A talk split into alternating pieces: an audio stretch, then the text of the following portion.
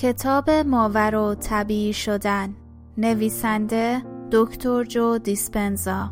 مترجمان روزبه ملکزاده هیمن برین. گوینده سمیرا دهقانیان. فصل دوازدهم قسمت سوم. تغییر وضعیت شیمیایی باعث ایجاد واقعیت جدید می شود. تصور کنید همکنون حواستون 25 درصد بیشتر میشه.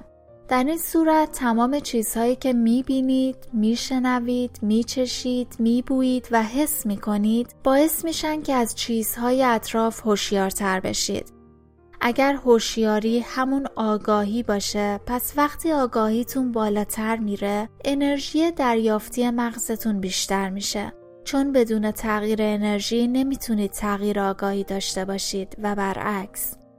اگه مغزتون به فرکانس متفاوتی وصل بشه و این فرکانس رشته جدیدی از آگاهی رو پردازش کنه عملا مغزتون روشن میشه و چون حواستون تقویت شده سطح بالاتری از هوشیاری در شما ایجاد میشه. هرچی انرژی یا فرکانس بالاتر باشه تغییرات وضعیت شیمیایی بدنتون بیشتر میشه. و هرچی تغییرات بیشتر بشه تجربتون شفافتر میشه. پس وقتی در این حالت متعالی قرار گرفتید احساس خواهید کرد که از واقعیت روزمرتون بیدارتر و هوشیارتر هستید. با تقویت هوشیاریتون احساس خواهید کرد که واقعا در این واقعیت متعالی هستید. اگه اطلاعات فراتر از حواستون رو دریافت کنید یعنی اطلاعاتی که از نور مرئی یا خورشید نشأت نگرفته باشه پس میشه گفت این اطلاعات رو چشم سوم دریافت کرده. چون شما چنین تجربه درونی عمیقی داشتید و چون تجربه های جدید شبکه های عصبی جدیدی رو ایجاد می‌کنه پس میشه گفت این تجربه مدارهای مغز رو غنیتر می‌کنه. وقتی بدن شما این انرژی های بالا رو پردازش می‌کنه این انرژی وضعیت شیمیاییتون رو تغییر میده و اگر احساس نتیجه نهایی تجربه باشه پس این تجربه احساسات و عواطف متعالی ایجاد می‌کنه. وقتی غده pineal فعال باشه شما دارید با چشم دیگه ای می‌بینید. با چشم درون. اگه تجمع عواطف احساس ایجاد کنه و احساس انرژی باشه پس می‌دونیم که وقتی احساسات بقا رو تجربه می‌کنید چون این احساسات فرکانس پایینی دارن بیشتر تراکم ماده بودن رو حس خواهید کرد. اما وقتی حالتهای بالای آگاهی رو تجربه می کنید چون این حالتها در فرکانس بالاتری ارتعاش می کنن کمتر احساس ماده بودن و بیشتر احساس انرژی بودن خواهید کرد. به همین دلیله که به این میگیم انرژی در قالب احساسات متعالی. اگه محیط به ژنهای یک سلول سیگنال بده و تجربیات محیط احساسات رو ایجاد کنه و احساسات بازخورد شیمیایی تجربه ما در محیط باشه اون وقت در صورتی که هیچ چیزی در محیط بیرونی تغییر نکنه هیچ چیزی در محیط درونی بدن که محیط بیرون سلول به حساب میاد تغییر نخواهد کرد. برای مثال اگر چندین سال با احساسات خود محدودگر زندگی کنید بدنتون هرگز از نظر زیستی تغییر نخواهد کرد چون بدن تفاوتی بین احساسی که از محیط بیرون نشأت گرفته و احساسی که از درون نشأت گرفته قائل نیست بدن فکر می‌کنه که داره در همون شرایط محیطی سابق زندگی می‌کنه. چون همون احساسات سابق دارن همون پیام های شیمیایی سابق رو تولید می‌کنن. درست همونطور که بدن در محیطی بیرونی زندگی می‌کنه که در اون چیزی عوض نمیشه سلول هم در محیطی شیمیایی زندگی می‌کنه که در اون چیزی تغییر نمی‌کنه. اما اگر در تجربه های درونی خودتون هوشیاری بالا و آگاهی گسترش یافته رو تجربه کنید تجربه هایی که واقعی تر و حسی تر از تمام وقایع گذشته هستند در این صورت هر موقع اون احساس تقویت شده یا انرژی گذاف رو حس کنید حالت درونیتون تغییر می‌کنه و در نتیجه شما توجه بیشتری به تصاویر خواهید کرد که از واقعیت درونتون نشأت می‌گیره. و اگر تجربه جدید شما انقدر واقعی باشه که تمام توجه مغز رو به خودش جلب کنه این تجربه جدید یا بیداری رویداد مربوطه رو از نظر عصبی در مغز حک می‌کنه. این احساس جدید خاطره بلند مدت ایجاد می‌کنه و این احساسات جدید به ژنهای جدید سیگنال میدن. اما در این حالت تجربه ای که خاطره بلند مدت رو ایجاد کرده از محیط بیرون نشأت نگرفته بلکه از محیط درونی شما اومده. این رویداد انقدر قدرتمنده که شما نمی‌تونید هوشیار نباشید و بنابراین هرچی انرژی بالاتر باشه آگاهی بالاتر خواهد بود هرچه آگاهی بالاتر باشه هوشیاری بالاتر خواهد بود و هرچه هوشیاری بالاتر باشه تجربه شما از واقعیت گسترده تر خواهد بود همونطور که می‌دونیم تمام ادراکات بر این مسئله مبتنی هستند که مغز در اثر تجربیات گذشته چگونه سیمکشی شده. ما اشیا رو در واقعیتمون اونطور که هستن درک نمی کنیم بلکه اونطور که خودمون هستیم درکشون می‌کنیم. اگه شما تجربه درونی داشته باشید که در اون موجودات عرفانی دیده باشید پیرامون همه چیز حاله ای از نور دیده باشید با همه کس و همه چیز احساس یگانگی و ارتباط کرده باشید و یا زمان و مکان کاملا متفاوتی رو تجربه کرده باشید اون وقت وقتی بعد از این تجربه چشمانتون رو باز می کنید طیف واقعیت شما در حالت بیداری گسترش پیدا کرده. چرایی این مسئله برمیگرده به اینکه تجربه درونی مذکور مغزتون رو تغییر داده و شما از نظر عصبی طوری تنظیم شدید که گستره وسیعتری از واقعیت رو درک کنید. این گونه است که می‌تونید هستی خودتون رو از درون تغییر بدید. این گونه است که می‌تونید تجربتون از دنیای سبودی ماده رو تغییر بدید. تکامل هم در سطح فردی و هم در سطح گونه ها فرایند آهسته شما تجربه می کنید، آسیب می بینید، درس می گیرید و کمی رشد می کنید.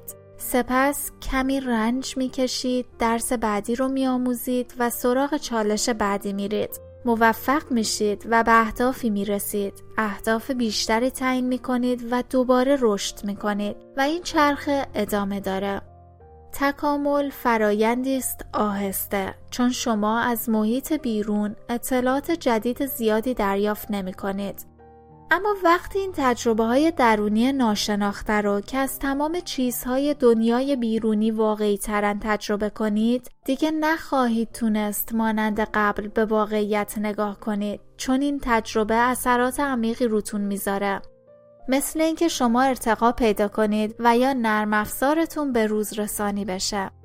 اگه تمام واقعیتی که شما درک می کنید بر تجربیات بر تجربیاتتون مبتنی باشه و شما تجربه بین ابعادی داشته باشید مغزتون می‌تونه اون چیزی رو درک کنه که همواره وجود داشته اما شما نتونستید اون رو ببینید اگه مدام از این تجربه داشته باشید مدام طیف واقعیتی که تجربه می کنید گسترده تر میشه این پرده های وهم رو از چشمان شما کنار خواهد زد و وقتی پرده ها کنار بره واقعیت رو اونطور که هست خواهید دید. یعنی به شکل نور روشنی بخشی که در حال ارتعاش درخشش و سوسو زدنه و تمام این فرایند رو انرژی به پیش می‌بره. اکنون شما خودتون رو روی طیف گسترده تری از اطلاعات تنظیم کردید و ناگهان همه چیز حس و جلوه متفاوتی نسبت به زمانی پیدا می‌کنه که به دنیا به چشم ماده نگاه می‌کردید و رابطه شما تغییر می‌کنه. عرفا و اساتید اینگونه به مقصد رسیدن خودشون رو روی دنیای درون تنظیم کردن و به این ترتیب درکشون رو از ماهیت واقعیت دنیای بیرون گسترش دادن.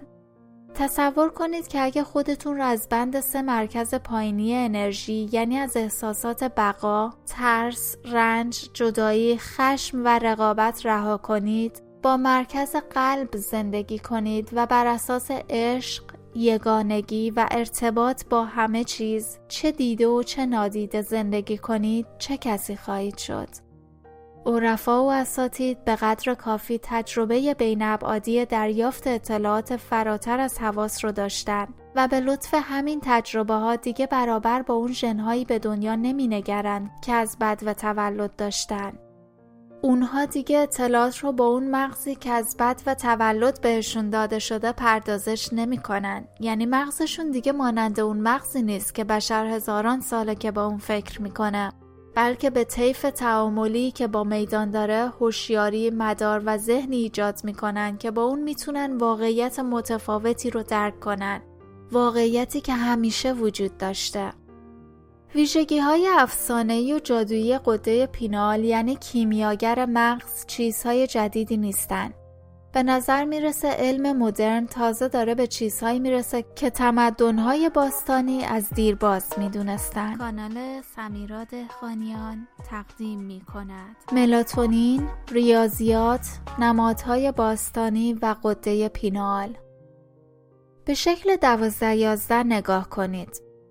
در روز 23 ژوئیه سال 2011 در روستایی نزدیک دویزس ویلتشایر دایره کشف شد که شباهت زیادی به ساختار شیمیایی ملاتونین داره. آیا این دایره ها ساختگی هستند؟ یا کسی در بود دیگه ای تلاش کرده چیزی به ما بگه؟ بعد از مطالعه این بخش خودتون می‌تونید تصمیم بگیرید که آیا این چیزها بر حسب تصادف رخ میدن یا خبر از نوعی طراحی هوشمندانه میدن. مغز دو نیم کره داره. اگه مغز رو از وسط نصف کنید و این دو نیم کره رو از هم جدا کنید، در واقع یک برش ساژیتال زدید. به برش ساژیتال شکل دوازده دوازده نگاه کنید و خوب به مکان و ترتیب قرارگیری قده پینال، تالاموس، هیپوتالاموس، قده هیپوفیز و جسم پینال توجه کنید. آیا این شکل قرارگیری شما رو یاد چیزی میندازه؟ نماد چشم هورس در باستان نشانگر محافظت، قدرت و سلامتیه. آیا ممکنه در زمان باستان آموزه راجع به سیستم عصبی خودمختار، درگاه تالاموسی و قده پینال وجود داشته باشه؟ مصریان باید اهمیت سیستم عصبی خودمختار رو دونسته و از این مسئله آگاه بوده باشند که فعال کردن قده پینال راهیه برای ورود به دنیای دیگه یا بودی دیگه. در سیستم اندازهگیری مصری چشم هورس نوعی سیستم مقادیر کسری رو نشون می‌داده و برای اندازهگیری بخشهایی از یک کلیت به کار می‌رفته.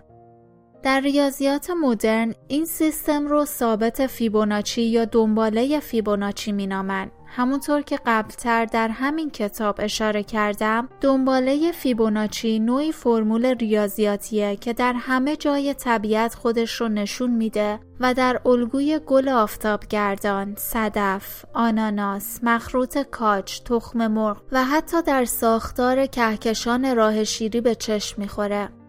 ثابت فیبوناچی که به اون مارپیچ طلایی، ابزار طلایی و نسبت طلایی هم گفته میشه طوریه که در اون هر عدد جمع دو عدد قبل از خودشه. همونطور که در شکل 12 13 می‌بینید اگه این فرمول رو به مغز تعمین بدید و اون رو به مربع تقسیم کنید و سپس همینطور مربع اضافه کنید نوعی الگوی هندسی به دست خواهید آورد. الگوی بیپایانی که در تمام مقیاس ها خودش رو تکرار می‌کنه. اگه از قده پینال شروع کنید این فرمول ساختار دقیق مغز رو نشون میده. آیا به این فکر می کنید که این قده پینال اهمیت ویژه‌ای داره؟ به شکل دوازده چارده نگاه کنید. در افسانه های یونان اومده که هرمس پیامبر خدایان می‌تونست بین قلمروهای زمین و آسمان حرکت کنه. او خدای انتقال و بود و نیز راهنمای آخرت به شمار می‌رفته. نماد او اسای چاوش نام داره که از دو مار تشکیل شده که دور میله پیچیدن و قسمت بالای میله به شکل بال پرنده در اومده. اسای چاوش که اسای هرمس بوده اغلب به عنوان نماد سلامتی به کار میره. آیا موافقید که این مارها که از پایین تا بالای عصا اومدن نماد حرکت انرژی از بدن به مغز از طریق نخا هستند و بالها نماد آزادی خود هستند و وقتی انرژی به قده پینال می‌رسه آگاهی و روشنگری ایجاد میشه؟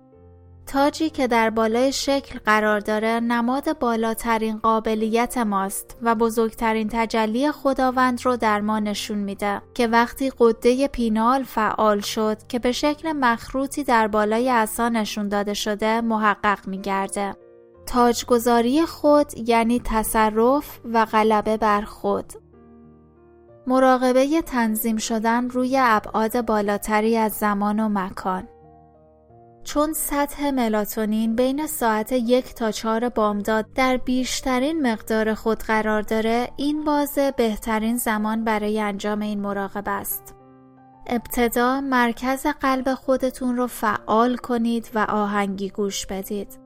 سپس مراکز انرژی خودتون رو تبرک کنید. از پایین ترین مرکز شروع کنید. همونطور که در مراقبه تبرک مراکز انرژی در فصل چهار یاد گرفتید. برای تبرک این مرکز انرژی ابتدا توجهتون رو به فضای این مرکز انرژی و سپس به فضای اطراف اون معطوف کنید. این کار رو برای مرکز اول و دوم انجام بدید و سپس توجهتون رو همزمان به مرکز اول و دوم معطوف کنید. این فرایند رو برای تمام مراکز انرژی تکرار کنید و با اضافه کردن هر مرکز انرژی به مراکز قبلی میدان بزرگتری ایجاد کنید. در نهایت باید همزمان هر هشت مرکز انرژی و انرژی پیرامون تمام بدنتون رو همسو کنید. سپس 20 دقیقه دراز بکشید و اجازه بدید سیستم عصبی خودمختارتون کارش رو انجام بده و بدن رو به تعادل برسونه. حالا صاف بنشینید و تکنیک تنفس رو انجام بدید و اون انرژی رو به بالای سرتون برسونید. اون رو همونجا نگه دارید و عضلات شکمیتون رو سفت کنید. با این کار بلورهای درون قده پینال فشرده میشن و قده پینال رو فعال می‌کنن تا این قده بتونه میدان الکترومغناطیسی برای شما ایجاد کنه. این میدان تا جایی که بتونه گسترش پیدا می‌کنه و سپس برعکس شده و بلورها رو فشرده می‌کنه. با افزایش فرکانس خواهید تونست قلمروهای ارتعاشی بالاتری رو دریافت کنید در نتیجه مغزتون می‌تونه این اطلاعات رو دریافت و به تصور تبدیل کنه. یه نکته دیگه راجع به تنفس تأکید می‌کنم که لازم نیست نفس عمیق و سریع بکشید و یا اینکه عضلات داخلیتون رو سفت کنید و انقدر نفستون رو حبس کنید که رنگتون کبود بشه. این کار کاملا اشتباه است بلکه باید نفسی آروم، طولانی و یک نواخت بکشید. و نفستون رو با انقباز عضلات داخلی هماهنگ کنید و همونطور با آرومی نفستون رو تا بالای سر دنبال کنید. این چهارمین راه فعال کردن قده پیناله. وقتی تکنیک تنفس رو کامل کردید توجهتون رو به جایی در بین عقب گلو و قسمت عقب سرتون در فضا معطوف کنید اینجا مکان جایگیری قده پیناله و اگه به اون توجه کنید انرژیتون به اون سرازیر میشه. حدود 5 تا 10 دقیقه توجهتون رو همونجا نگه دارید. در مقام فکر، هوشیاری و آگاهی کوچک شوید و وارد قده پینال بشید و فضای اون رو حس کنید و در مرکز این اندام در فضا قرار بگیرید. 5 تا 10 دقیقه اونجا بمونید. سپس فرکانس و فضای بیرون مرزهای این قده رو حس کنید.